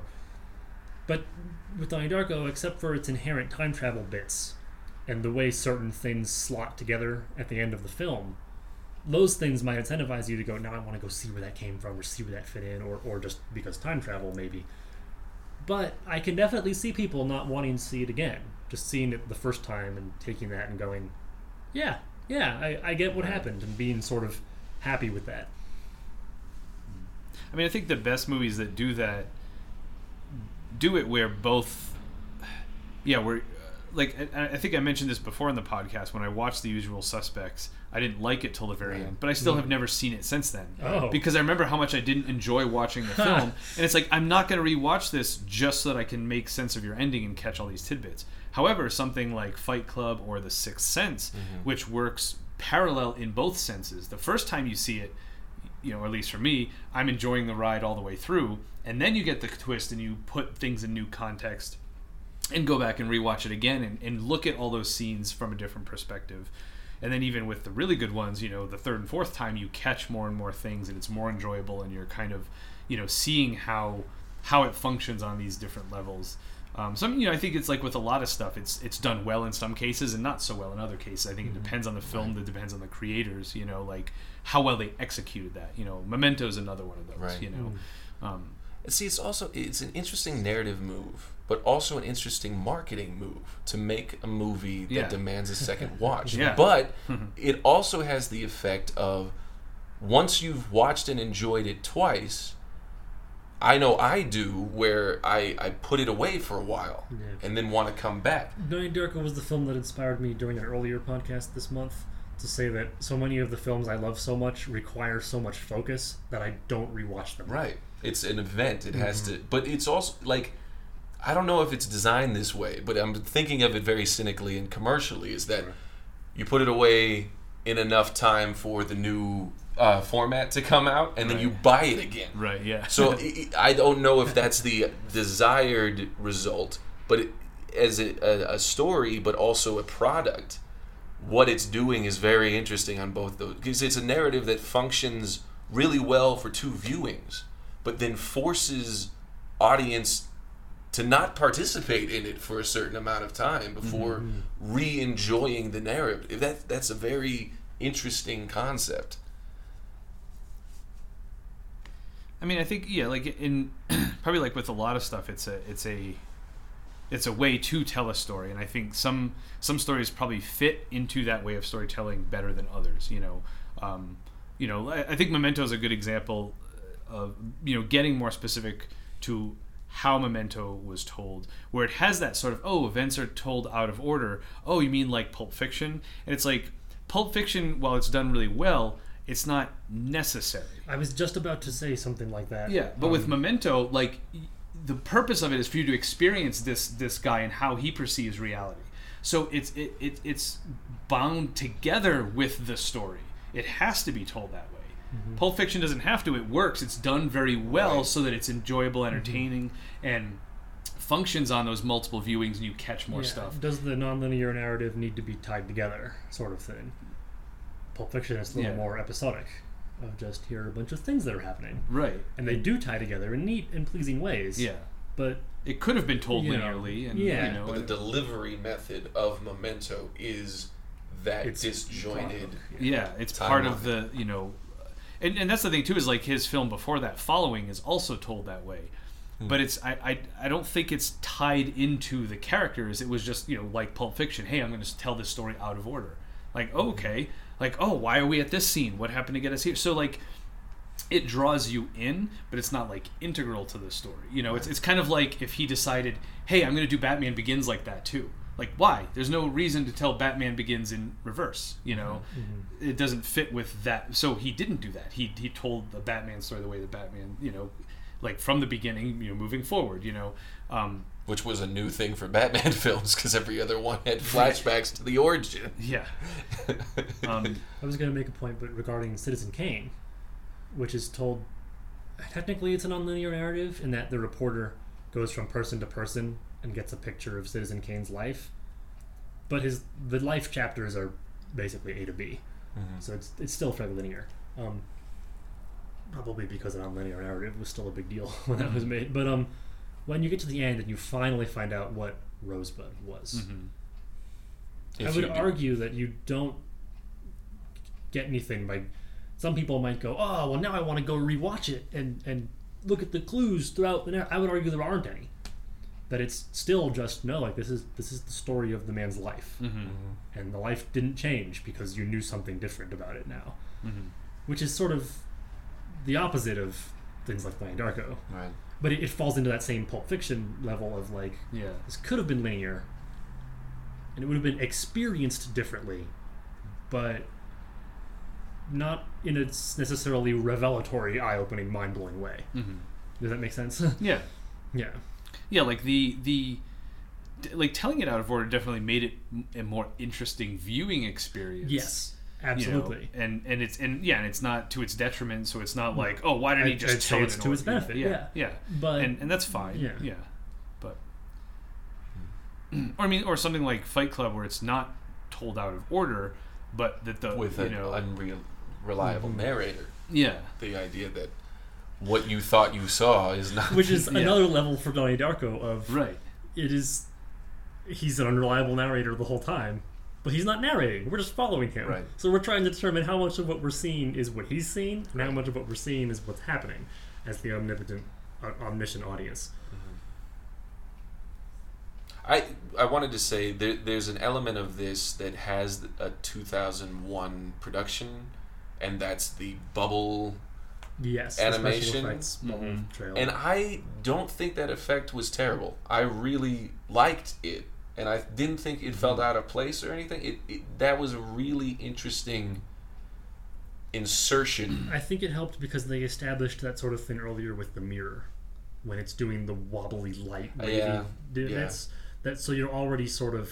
It feels like a natural extension of Right. that, even though you're right. That's like, hey, boom, special effects. Right. In something that had largely operated without them. Mhm. So it, it- that was really effectively done, and I don't think they overused it either. Mm-mm. And it, I, I Speaking of which, I want to say that the theatrical cut has more usage of that.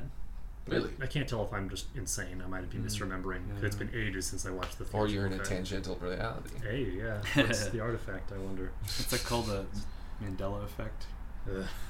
What's the Mandela effect? it's the whole thing with the Berenstain Berenstain Oh, Bears thing gotcha. They actually did an X Files episode, one of the newer ones, where Uh-huh. there was some guy who was supposedly from, you know, he's like, that's not called the Mandela effect, it's called this thing. anyway, um, and he inserted himself into the X Files show, like from square one. on the nose. But, uh, well, actually, uh, uh, getting back to that whole scene, there was something I wanted to bring up, and, and maybe, Scott, maybe this is something you've thought more about and kind of can help solidify this for me. Is that that to me I saw as one of the the weaknesses of it, where his his sort of like trail that's pulling him along mm-hmm. leads him to the gun, but it just seems like completely self-serving. Like like I was under the impression it's supposed to show like yourself It serves two earlier in purposes. time. It's- I know he needs to have the gun. Well, yeah, A he needs to have the gun, but B it sets him in the mindset about what is determined and what is not, because that's what brings into the conversation with Noah Wyle about like if you could see your future path laid out in front of you, you, You have, have no choice choice. but to follow it. But Wyle says, but you do. But Donnie doesn't agree, which But- is what puts him into the mindset to follow the trap that Gretchen and Frank lay for him later. Of he can see all it coming together and feels that he has no choice. That even without the little bubble, he's or rather, he's his own. more curious about what's going to happen than I don't know. But but What were you saying? So but so that's the thing though is like why so so basically he- uh, if if he if he has no control over his destiny is what he's what he's saying right that he has no choice but to follow the bubble without the bubble having been there, you know. So again, this I, I guess we're, we're we're supposed to assume that. If he that, hadn't like, had the hallucination, he wouldn't have. if, or if he wouldn't have had the bubble specifically saying, "Hey, follow this thing," why would he have gone to the gun in the first place? And and I, I get everything about Gretchen and Frank leading him to these things, but that that's not what this is. This is sort of I don't know fate. What I mean, I had my theory about what that Sure. is, which I'll talk about in a minute. so but- either it's still Frank, just manifesting in a different way now, a different system for him, or it's just his own mental illness, like sort of jumping into the on the bandwagon of like this is inevitable and I have to do it. I feel like that is not referenced before that moment. That's the first time it happens. Is the bubble effect? Mm-hmm. Mm-hmm. So I don't think he's thought about or knows what it is. He just follows this thing, right. And it leads him to the gun. I I don't think it has hmm. any other. I don't think he tries to fight it at that point. I think afterwards, when he's having the discussion with the teacher, hmm. he's thought about the idea of seeing your path and whether or not there's a choice involved is separate. He's, I think he's investigating. Okay, what is this thing? What is it leading me towards? So that's what I'm saying though. It seems kind of like circular. Like this thing is telling him this is where you're going to go, mm-hmm. but that he's following it because it's going there. So it's like how you know, because when he sees it on everyone else, like he sees it on his father, and it loops up and moves forward. Hey, anyone want anything? I'm going to uh, get a drink. And so it's basically that's- showing that's- that's exactly the path it of that person of- in the future. That's the manipulation. All of the manipulation is especially from the dead, but that it's sort of telling him like this But- is but- what you're gonna do.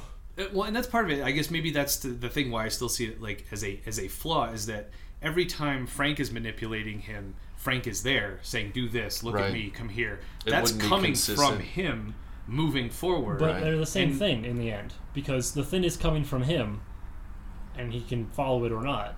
Frank says to him, "Burn it to the ground," or he can sit in this theater and make out with Gretchen. but like with both of those things, regardless of where they originate from, he just goes. I guess is that is that the problem you're having? That like why does he go? Yeah, It that- doesn't seem to have the same kind of consistency, or at least we don't understand it on the intellectual level that he seems to talk about it Why later. does the bubble motivate That- him as much as Frank does? well no Right. that the, that the bubble i thought what the bubble is implying is it's showing him the future path that other people are taking like looking at it in the other people he sees it go up and move forward from his father like predicting that what his father will do in the future is stand up and walk into the kitchen. When he sees his sister running around it shoots out ahead of her showing this is the path she is going to follow like as a kind of like a predictor. So then the bubble shoots out of him and predictor. goes to the to the gun and then he f- he follows it. So it's so in other words like when it when it comes out from his father his father's not aware of it but he does that Mm-hmm. donnie only does it because it comes out of him because those first two scenes are what lead Donnie to believe that it's set in stone.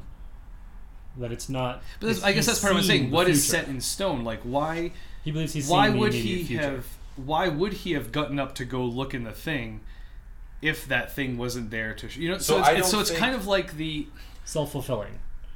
yeah, Yeah. like it's if it's supposed to be this like oh this is your path and you can't change it but that's the only thing that's telling him it's his path. It's not something that he was driven to like with all of the other things that happen a certain way and he's kind of following along or doing um, you know like like yeah like frank says burn it to the ground. He burns it to the ground. Like he gets these images you know it's like I'm having yeah, I'm having a hard time putting it in into words where it's like sure it, I like I get the part that it goes out in front of him but what was what was the motivation of that thing like other than I- guess what I'm saying other than to further the plot you know So- that's what I'm saying is in in the mythology in the science Right. that is created in the realm of this thing like that seems to be arbitrary Right. So I think what the problem is is the circularity of the time travel narrative.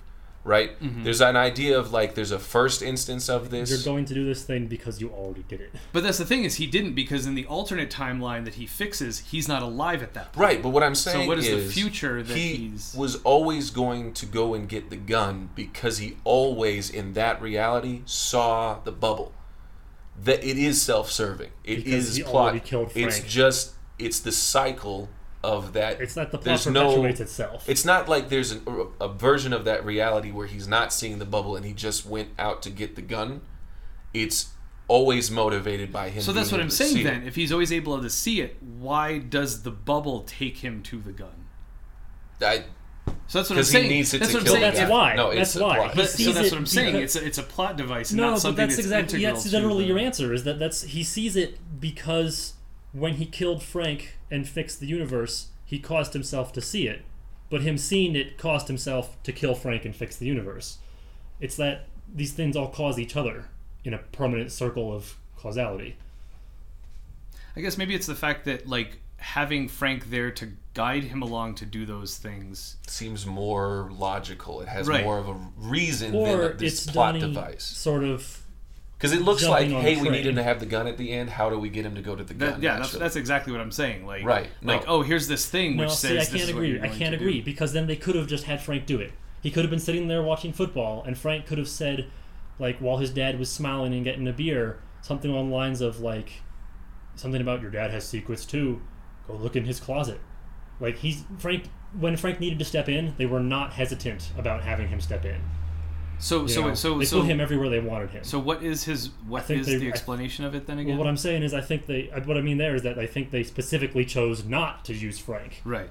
and to use this this connection about Donnie seeing seeing what he thought. But I think the if Frank had shown future. up too, that would be just like he needs a gun because he needs a gun, right? So I the the point of that scene seems to be to show the visualization of these people on their tracks, right? Mm-hmm. I don't think it's the case that they want you to look too closely at it. I think you're right in that it's this loop that doesn't seem to make a whole lot of sense Yeah. because he needs a gun. I think there were, would have been better ways to have gone about getting the gun. I totally agree with you in that case. Yeah. But I still, uh, I think what they're trying to say is the loop is continuous because the loop is continuous. He gets this gun because he needs the gun. It's not satisfying in a narrative sense. Right. I mean, I guess I've that's seen yeah, other that's films that do it similarly, but it's the only thing they do throughout the film, so it all clicks more sensibly. But I'm having trouble conjuring them up at the moment. Yeah. As an example for you, Well, Because without that scene to see those trails, the first Right. time we would see those trails again would be at the party, and we wouldn't know what the fuck they were. yeah. So Well, and that's the thing is, I'm saying like there could have been those trails in that scene, um, and, and I guess part of it, like, and, and then maybe this is what you're saying, Scott. Like, we see the father's trail move and go forward because the father had this motivation. Oh, I'm going to get up and do this. But Donnie saw the predictor of that happen before he did it. But he had an internal motivation to do it. He didn't do it because Donnie saw him do it. He was going to do it, and Donnie saw the prediction that it was going to happen. Whereas with Donnie, it wasn't that he had the motivation, or at least we have no impression that he has a motivation to get the gun, and that's why this thing happened. Like he was, fo- it was more like, what is this thing I'm going to follow? So it's like, and, and again, it's I it, I get that it's part of it's just the circular aspect of it, where he got it because he got it because he got it, not because oh I should do this thing and it's going to happen. Like I I, I feel like if it was more, if I didn't feel so much like he was following it, going oh where is this taking me? Like Because there's no really indication that there is a gun in the house at any. Well, he has a rifle, like a BB An air gun, rifle, Yeah. right? yeah.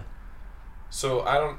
There's really not any context for that gun being there. They don't Yeah. have to defend themselves, Well, like it- other than it- it, being suburban America and a white man with the a gun, like in Yeah. the '80s. So but like, like it detaches him a little more from his family because it's something that they didn't he wasn't in on of sorts that the adults were but the kids weren't but he's the only one who knows just a and it, bit it sort would have been something like propels if him a little if they had a sequence in like somebody broke in the house and the dad has the gun or something like something to establish that this is there mm-hmm. so it's like okay why is he getting the gun that he already knows about rather than i don't know and I guess maybe that's part of it too. Yeah, we don't know if Donnie knows about the gun ahead of time. right But see, that's the thing. We don't.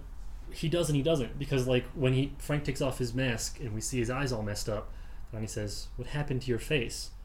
But like, Frank doesn't answer because it already happened, even though it Donnie hasn't shot him yet. Right. It, it already happened to, to Frank, but but not But like, In it the linear- happened, the whole universe sort of wouldn't the whole tangent universe wouldn't be a thing.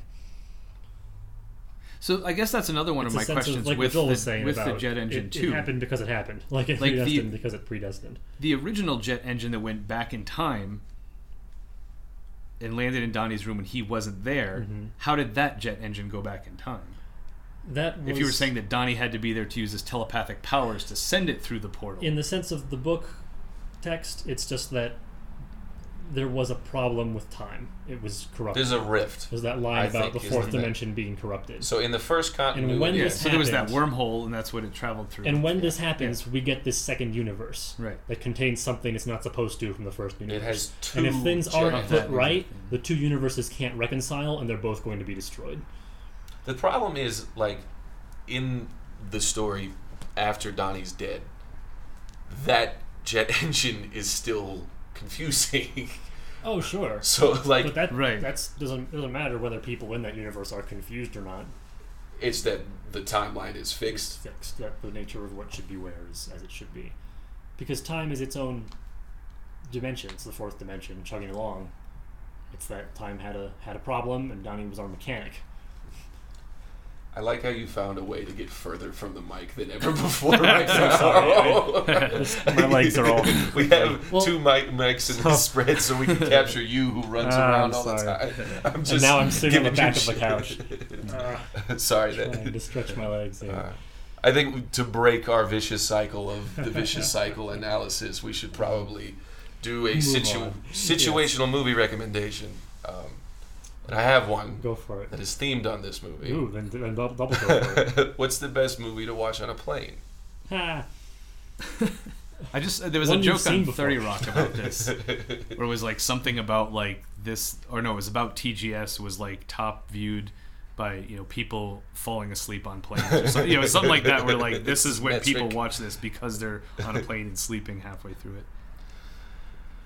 Uh, That's a good one. I want to Um, just point out that my perspective is going to be different because of flying for me. okay. Because a, I mean, flying is a I'm tall and broad, I don't fit in seats, and they get sore and stiff, I wouldn't know anything about But that. But B, I have that problem with my ears. Oh, okay. That when we land, I experience what is undoubtedly the worst pain I've ever felt in my life. In, in, a, in an even tie with the destroyed molar I had in my mouth last year. I see. Um, So silent films. Well, well, I have these earplugs I buy. Thank God that that you put them in before landing and they fix that. Gotcha. That I have either like it still hurts, but it's a tenth of the pain, or on a few cases I've had no pain at all. But that regardless, the sum total of the experience is exhausting and draining. And like whenever I get off a flight somewhere, just physically, like I need to just rest for a hmm. bit. So like when I see movies and people like get off a flight and then go do things, I'm like, how the hell did they do that? Oh my god! Like they have so much energy because I forget that flying isn't as physically destructive to other people as it is to me. Gotcha. Um, and in that sense, my movie choice is going to be skewed a bit Cool. because I have to a stop listening an hour before landing, Mm-hmm. and that b I just it's the whole experience is so trying, Mm-hmm. which is why I said a film you've seen before, because a you can miss it, but you know, similarly a film that's doesn't require a lot of thought, that's easy to get into, that's sort of just distracting. I, I I have to say in time, I think, because I saw that for the first time on a plane and liked it so much I sought it out, watched it, and then bought it. Gotcha. Um, Was it a different version on the plane than No. the one you bought? not that I know of. Because I think that's a PG thirteen, right?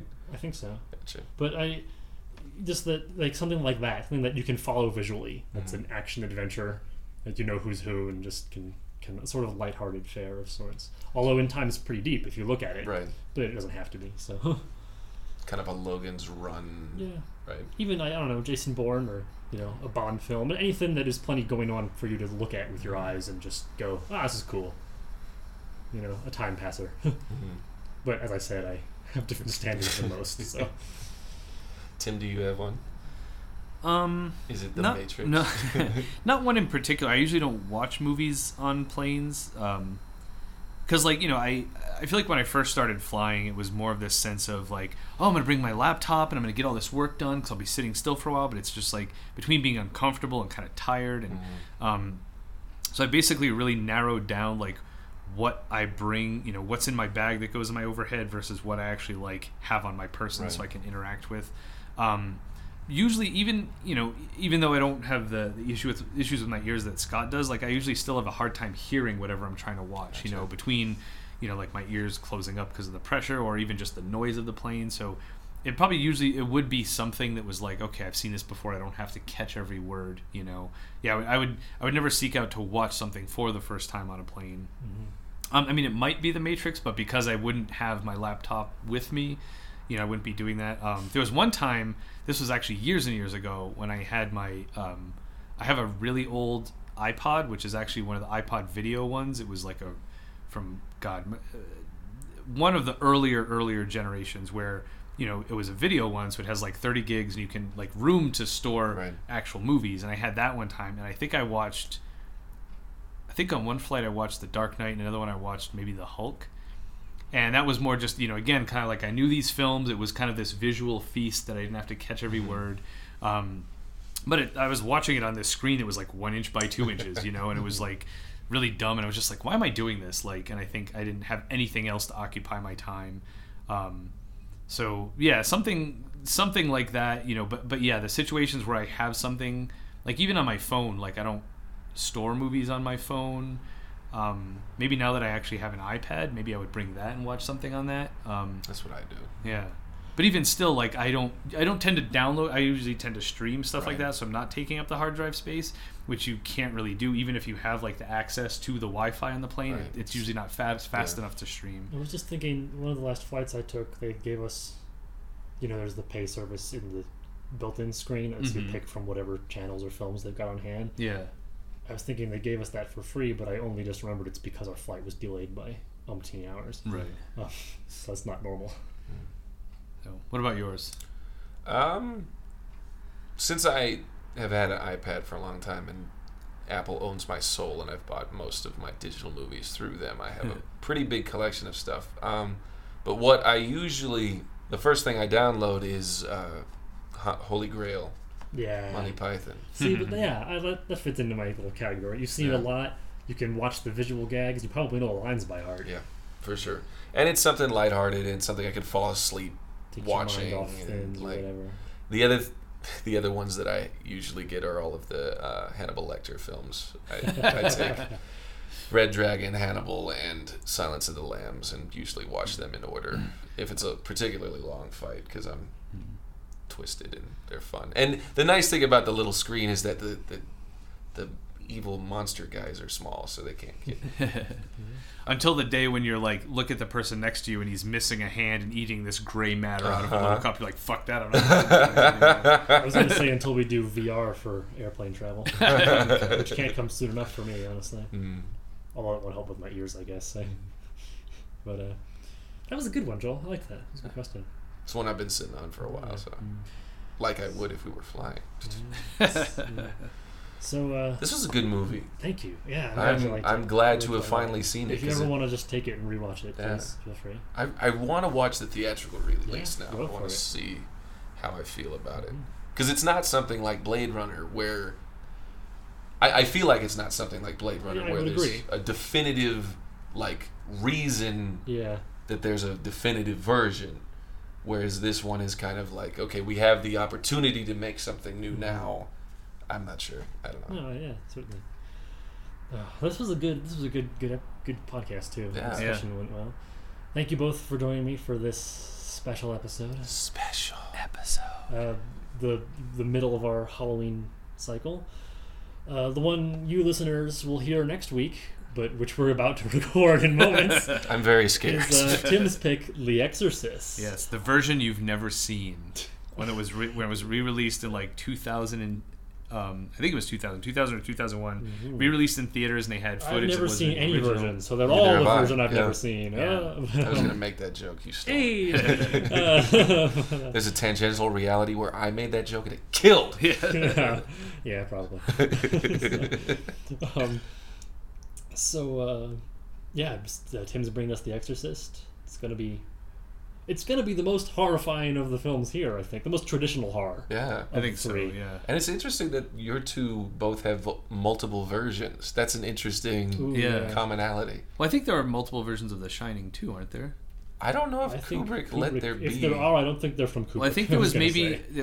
uh, I could well because I found this article when I was doing the music for the, the theme, and when he was talking about the music, or maybe that's it. Maybe the music is cut differently. I think he said I there was like a. European release, Hmm. and there was some differences in the music or something like that. Um, plus, I thought it had been released, like re-released digitally recently or something, where something had been changed, or maybe maybe it's just the music. But in that article, I he see. was talking about there were differences in the music for different releases, and maybe it had to do with something along the lines of getting the rights of this because, um, yeah, it was all you know music from I think almost entirely living composers that he just threw into his music into his movies, and I don't know how the rights worked, and Gotcha. but um, yeah. Mhm. So I thought I remember reading that, but I could have been wrong, or it could have just been yeah differences is in the this score. Out of all the versions of The Exorcist on Earth, is this the one you've chosen for us? Um, yeah, I think as far as I know, I think there are only two. Sure. I um, just I remember you were uncertain about what you would be able to get your hands on. Yeah, Um, yeah, because this, this is the one you wanted. Yeah, Mhm. and and yeah, like you and you had asked me a few days ago, like, well, what are the differences? And I I can't really remember because since I bought this one back, like you know, after it came out in around 2000, like I, it's not. I don't think I owned the original before that. I had seen it a few times, and I remember when this one came out, kind of reading about what was different and like seeing that stuff and being like, oh yeah, that wasn't in the original. But now, aside from the the spider walk down the stairs, um, I can't really pinpoint what's different because I've seen this version so many times. You know. Okay. Um, Well, during the episode, I'm sure we'll have a more, uh, more Yeah. detail on that. yeah. Yeah. Well, thank you all for joining us, listeners. Hope you're. Uh, I was gonna make some joke about not being like having had your fill of scares to join us for the third film, but this is are going to be our scariest. So, Yeah. Yeah. So too bad. You have to watch. So we, we lured you in with sort Yeah. of mild stuff, and So, uh, we hope to see you next week. And goodbye. See ya. Hey, listeners, we appreciate you tuning in for our podcast. We're now available on iTunes if you'd like to check us out there. Be glad to have you subscribe. We'd also love to hear your feedback, whether it's a comment, review, or anything else. You can reach us all through our official Nerds That Geek emails, which you can find on the bio page at nerdsthatgeek.com. Or if you can find us on social media, I'm on Instagram at Scott underscore W underscore Murray. And then on Instagram and Twitter, I'm at Joel T18. And on Instagram, I'm the Tim Gerard. And on Twitter, I'm at Tim Gerard. Thanks so much for tuning in. We hope you'll come back for more.